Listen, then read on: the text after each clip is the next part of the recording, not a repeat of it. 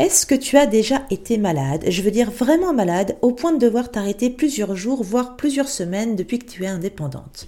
C'est un des points noirs de l'aventure quand on est entrepreneur, à son compte, freelance. Car pendant que l'on est au fond de notre lit, personne ne nous paye, les projets sont en stand-by et bien souvent on a peur de perdre nos clients. Au mois de novembre dernier, donc en novembre 2020, j'ai eu la maladie qui nous guette tous et qui nous empêche de vivre depuis un an maintenant. Tu l'as deviné, j'ai eu la fameuse Covid. Alors, comment s'en sortir quand on a cette maladie et qu'elle nous cloue au lit pendant deux semaines? C'est ce que nous allons voir aujourd'hui.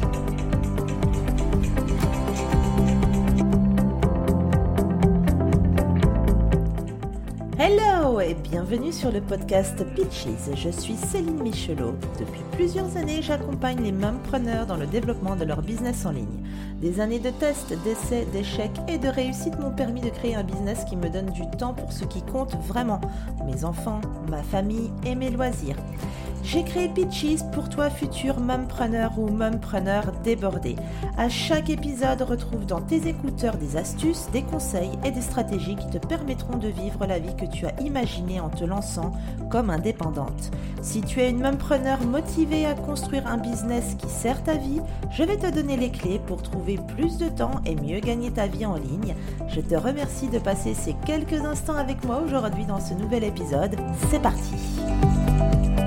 On en entend parler tous les jours, même 24 heures sur 24. Clairement, c'est l'overdose.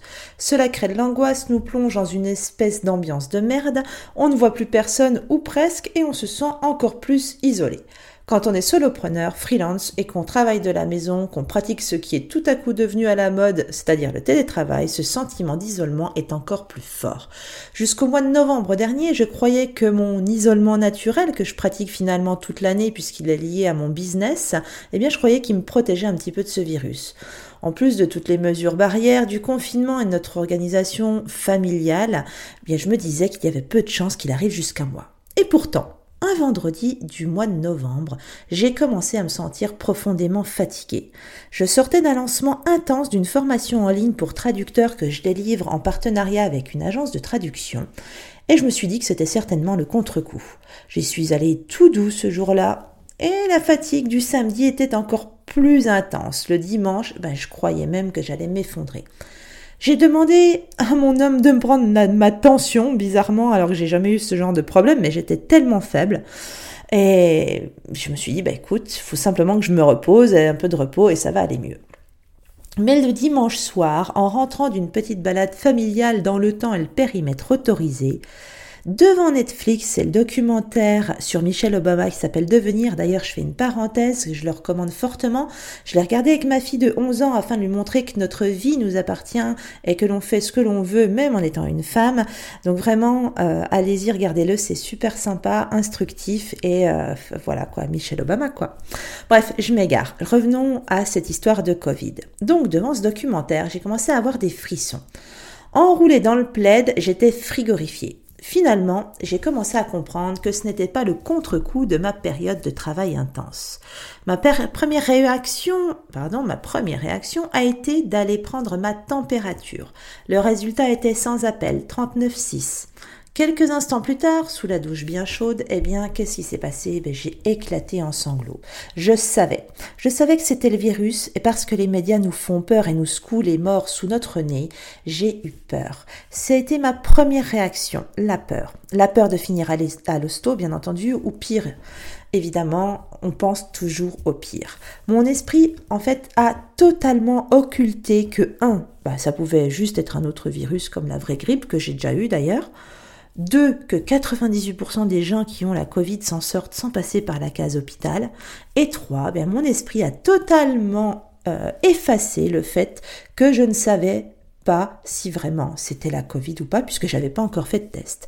Je m'affolais donc sans savoir, et ce, même si mon instinct me disait que c'était euh, bah, le Covid. Alors après les pleurs, évidemment, je me suis raisonnée.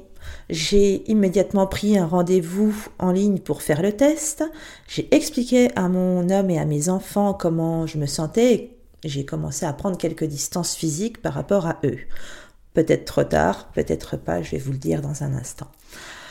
Le lundi matin à 10h, j'ai effectué le test Et bien entendu, on te dit que tu as les résultats sous 24 heures pendant que tu es au fond du trou, c'est sympa. Mais mon état donc euh, a continué à se détériorer, fièvre vraiment forte, forte, forte, des maux de crâne à la limite du supportable, des douleurs intenses dans le dos, dans les hanches et dans les jambes. en réalité, je n'ai pas eu à attendre deux jours pour le résultat. Le soir même, j'ai reçu un appel du labo avec un résultat sans appel. J'étais positive au Covid. Après, bien sûr, toute la famille se fait tester la machine pour limiter la propagation s'enclenche. C'est quelque chose d'assez intense et il faut vraiment suivre parce que, bien entendu, tout le monde n'a pas le même protocole. C'est dommage. Bref. La question c'est comment je l'ai attrapé? Moi qui ne sors pas ou peu et en temps de confinement, ben forcément tous nos euh, échanges sont relativement limités. Eh bien manifestement c'est mon fils de 6 ans qui, lui, a été testé positif asymptomatique.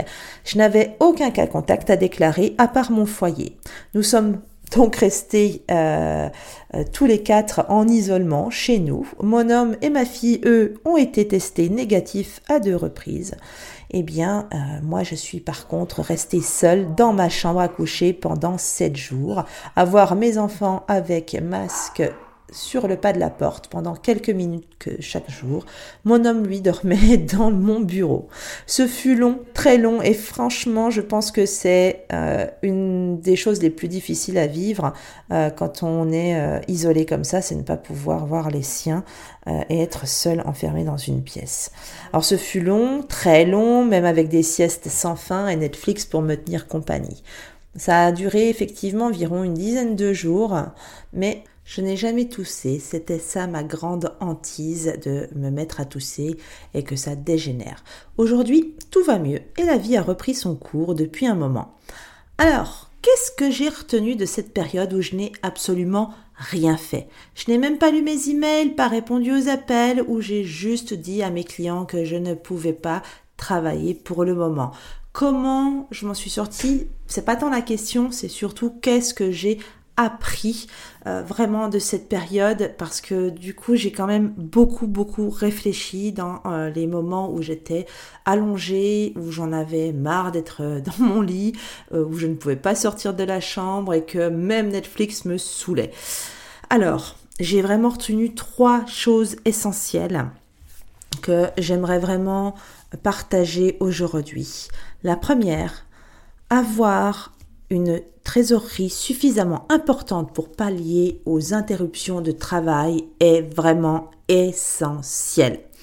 Je sais que quand on est indépendant, surtout chez les micro-entrepreneurs, il y a vraiment cette idée que tout le chiffre d'affaires généré correspond au salaire.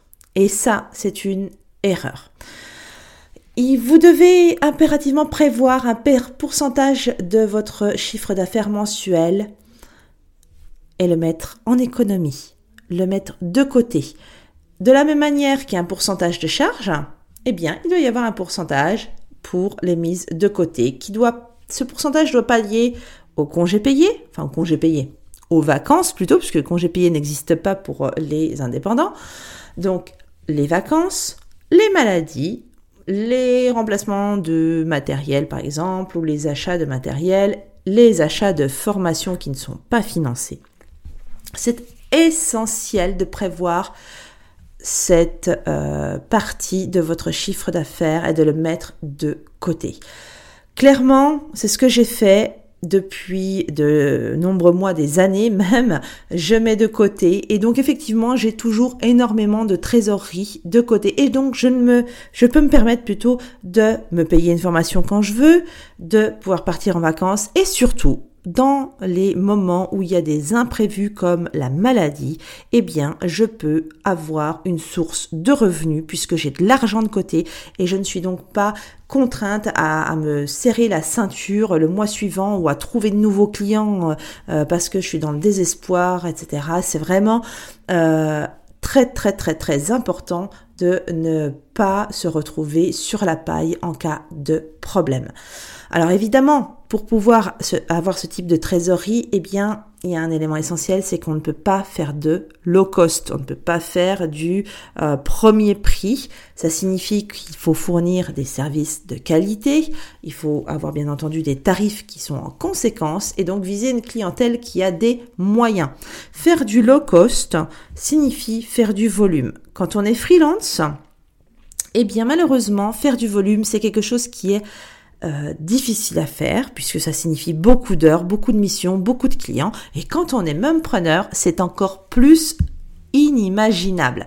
Travailler pour trois fois rien ou à peine plus que le SMIC, et Dieu sait qu'il y a de nombreux micro-entrepreneurs qui sont dans cette euh, configuration-là, eh bien c'est vraiment, vraiment pas un bon positionnement. Ça, vous devez vraiment réfléchir à ça au tout, tout, tout début de, des services que vous offrez. Il faut trouver suffisamment de valeur ajoutée pour pouvoir avoir des tarifs qui soient corrects, qui permettent de viser une clientèle qui a des moyens et donc pouvoir en vivre correctement. Et quand on dit en vivre correctement, c'est non seulement se tirer un salaire, mais en plus pouvoir mettre de l'argent de côté, payer des charges, voire un peu plus loin que le bout de son nez. Alors, évidemment, c'est un des soucis aussi majeurs chez les micro-entrepreneurs, c'est de confondre chiffre d'affaires et salaire. C'est vrai, chez les micro-entrepreneurs, on ne peut pas déduire les charges. Ça, je le sais. Je connais très bien le problème. On ne déduit rien. On paye tout de notre poche. On ne récupère pas de TVA. Ok. Cependant, même une fois qu'on a réglé nos charges, le reste de l'argent euh, qui a été généré, charge donc euh, on va dire cotisation sociale déduite, ne correspond pas au salaire. Si vous devez tout prendre pour euh, faire vivre votre foyer, eh bien là, vous vous retrouvez dans une configuration relativement compliquée puisque, ok, au quotidien, quand tout va bien, vous, vous, vous ne vous en rendez pas compte. Cependant, après coup, s'il y a un imprévu, si vous voulez vous payer une formation, si vous devez acheter du matériel, si votre ordinateur claque, eh bien, vous êtes coincé.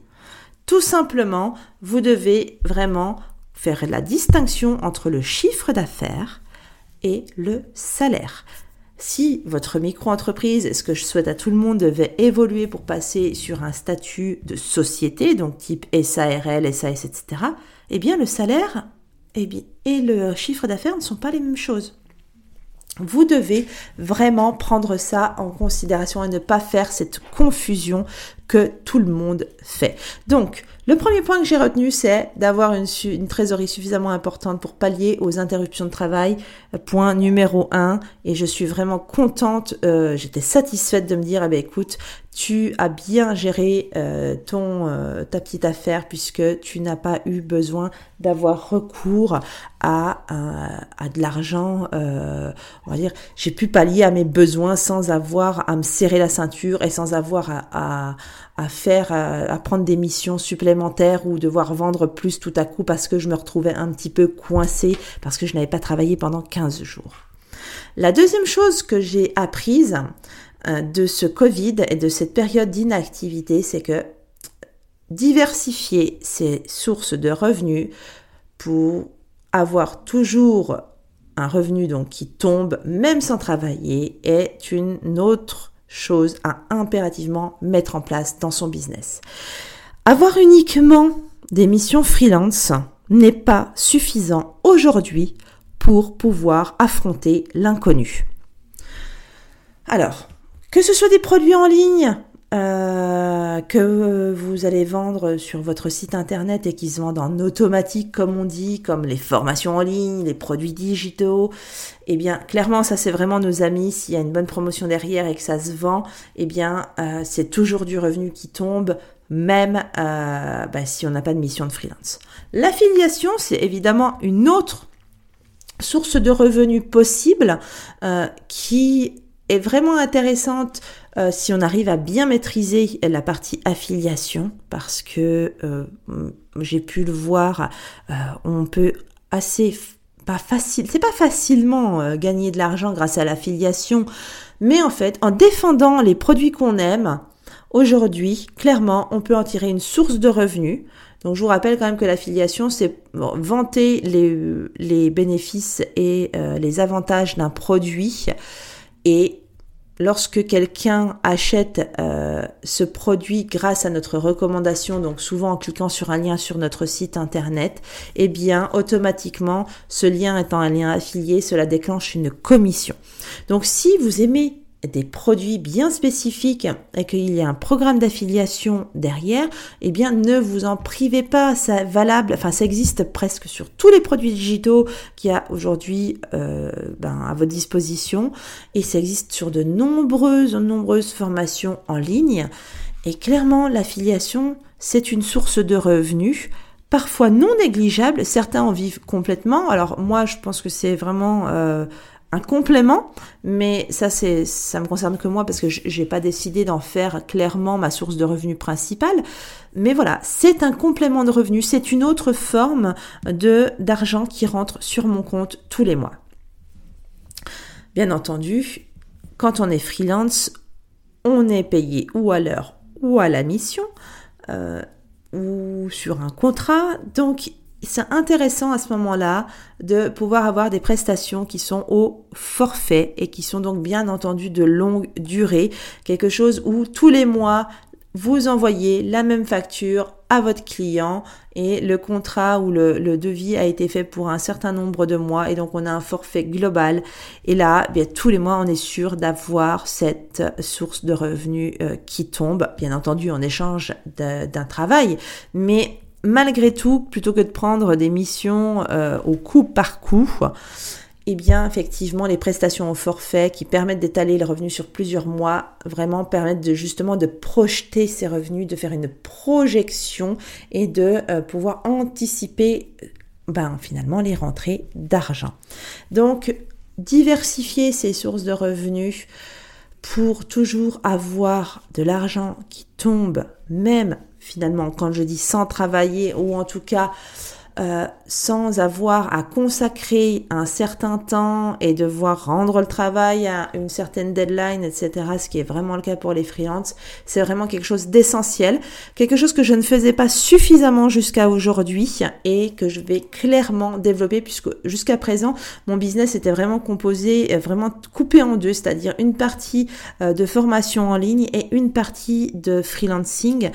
Et aujourd'hui, même si je, me, je suis contente, je me félicite d'avoir euh, toujours mis de l'argent de côté pour pouvoir pallier aux imprévus, clairement, eh bien, le freelancing, j'ai vraiment envie de réduire cette partie-là. Pourquoi?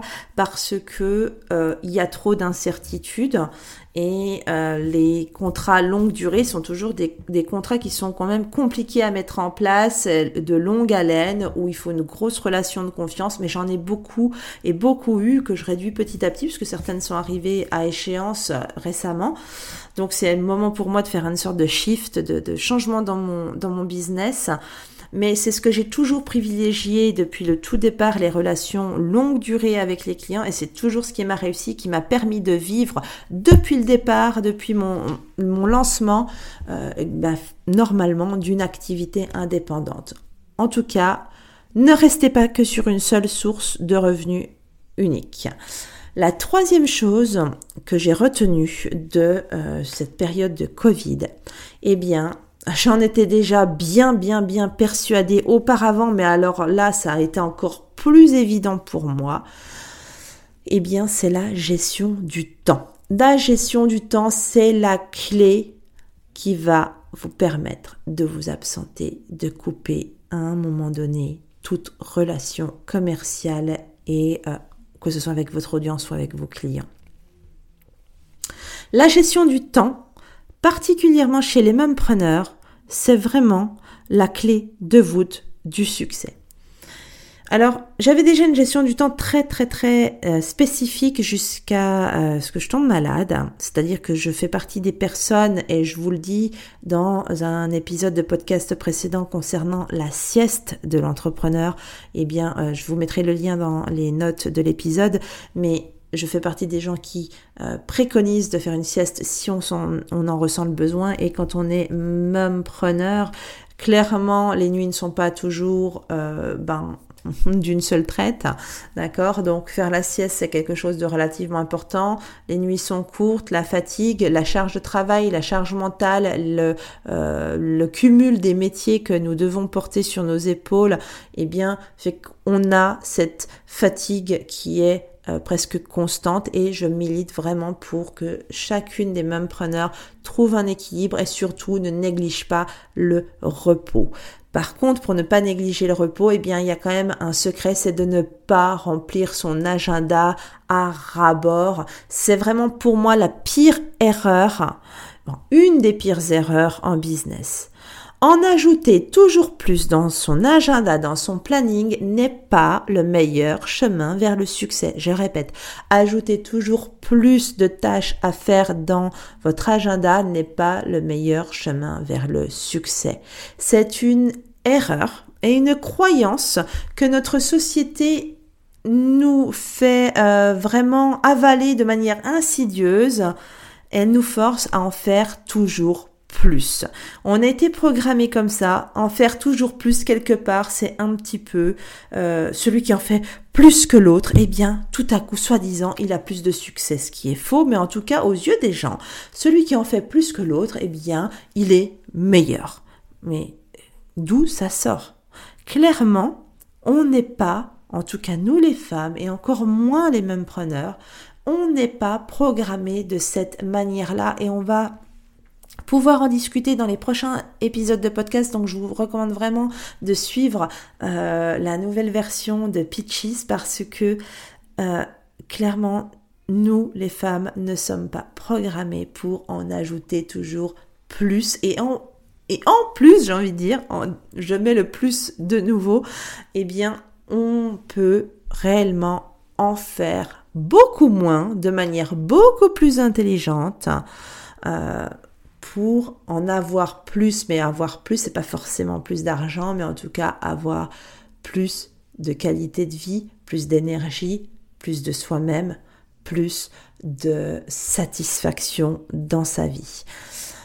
Donc, la gestion du temps, en ayant une approche honnête de votre gestion du temps, de votre temps de travail réel, cela permet de pallier à certaines épreuves. Alors je vous recommande ici vraiment d'aller, si vous ne l'avez pas encore fait, télécharger euh, ma vidéo euh, sur comment simplifier votre business. Euh, vous retrouverez ça en, tapant pitches.fr slash comment-simplifier-votre-business-2. Et oui, parce qu'il y a eu deux versions.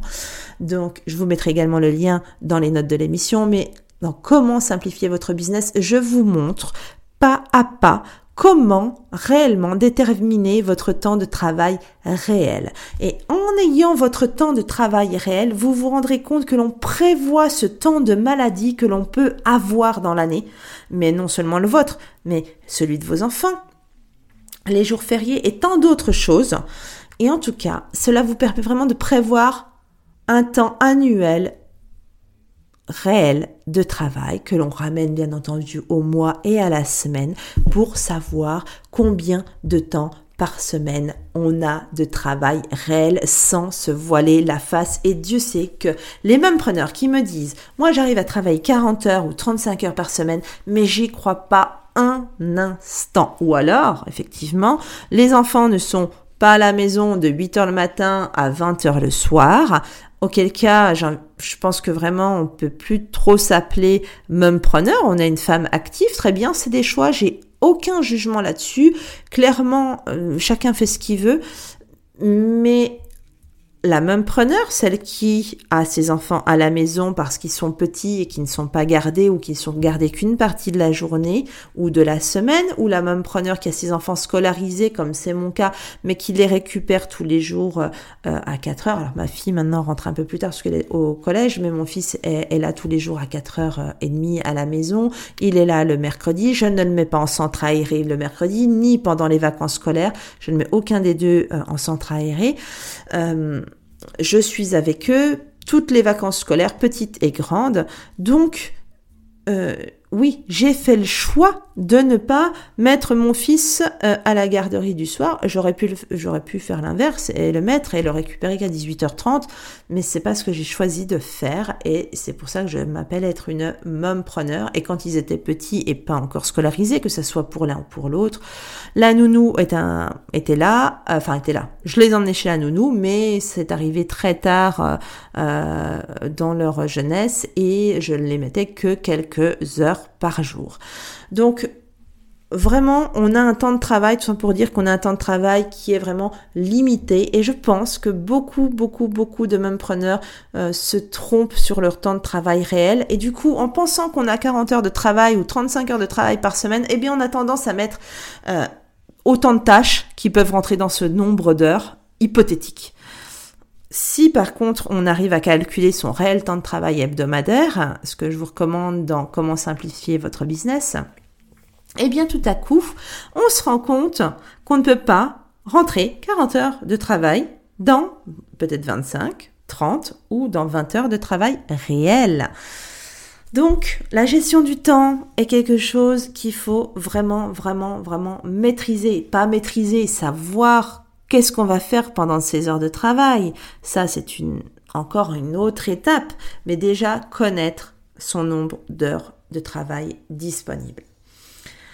Enfin, je vous le disais il y a quelques instants concernant l'épisode sur euh, la sieste de l'entrepreneur, écouter son corps et gérer son temps selon son énergie et pour nous les femmes selon notre énergie féminine, eh bien, cela offre une réelle possibilité de souffler quand on veut.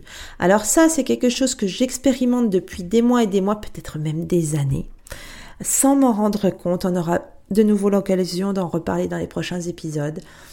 Mais effectivement, notre énergie féminine, selon notre cycle féminin, eh bien, nous permet de trouver des zones des moments de repos naturel que notre corps nous dicte.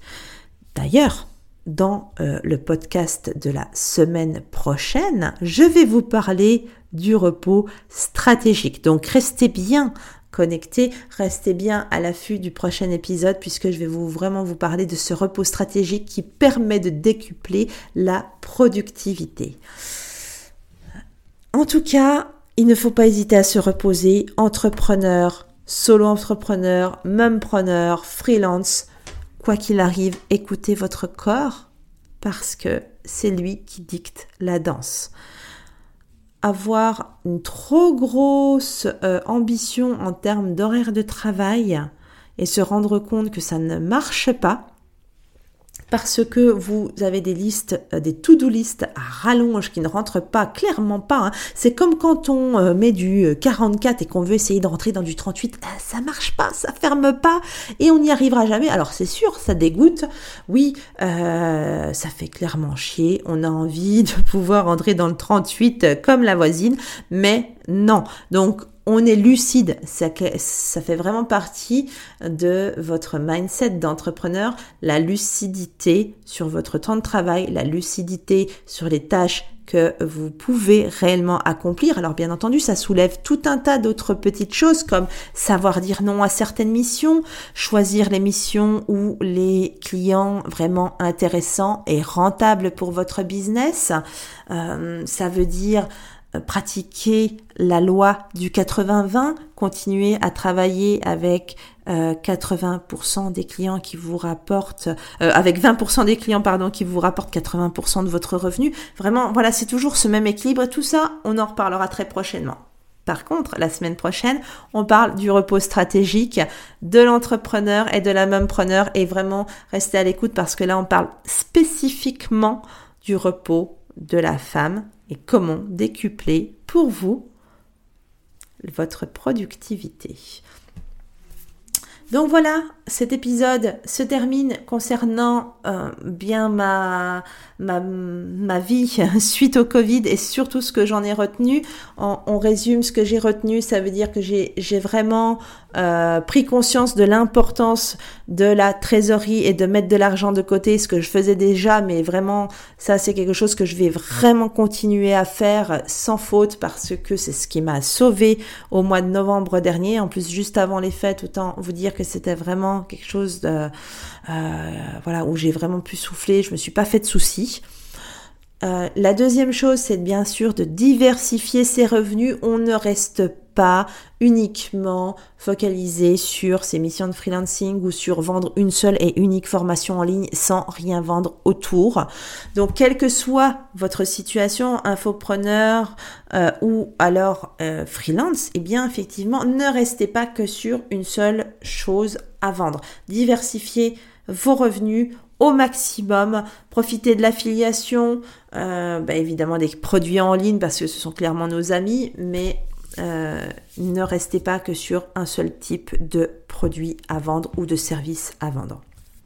Troisième chose, la gestion du temps qui est la clé vraiment pour euh, se permettre de s'absenter, comme je dis, pour se permettre de faire une pause, et ça ne concerne pas uniquement les vacances, les vacances en font partie, mais voilà, il faut réussir à anticiper l'éventuelle maladie. La gestion du temps et la gestion du temps en tant que femme est vraiment quelque chose de crucial dans la réussite d'un business, d'une même preneur.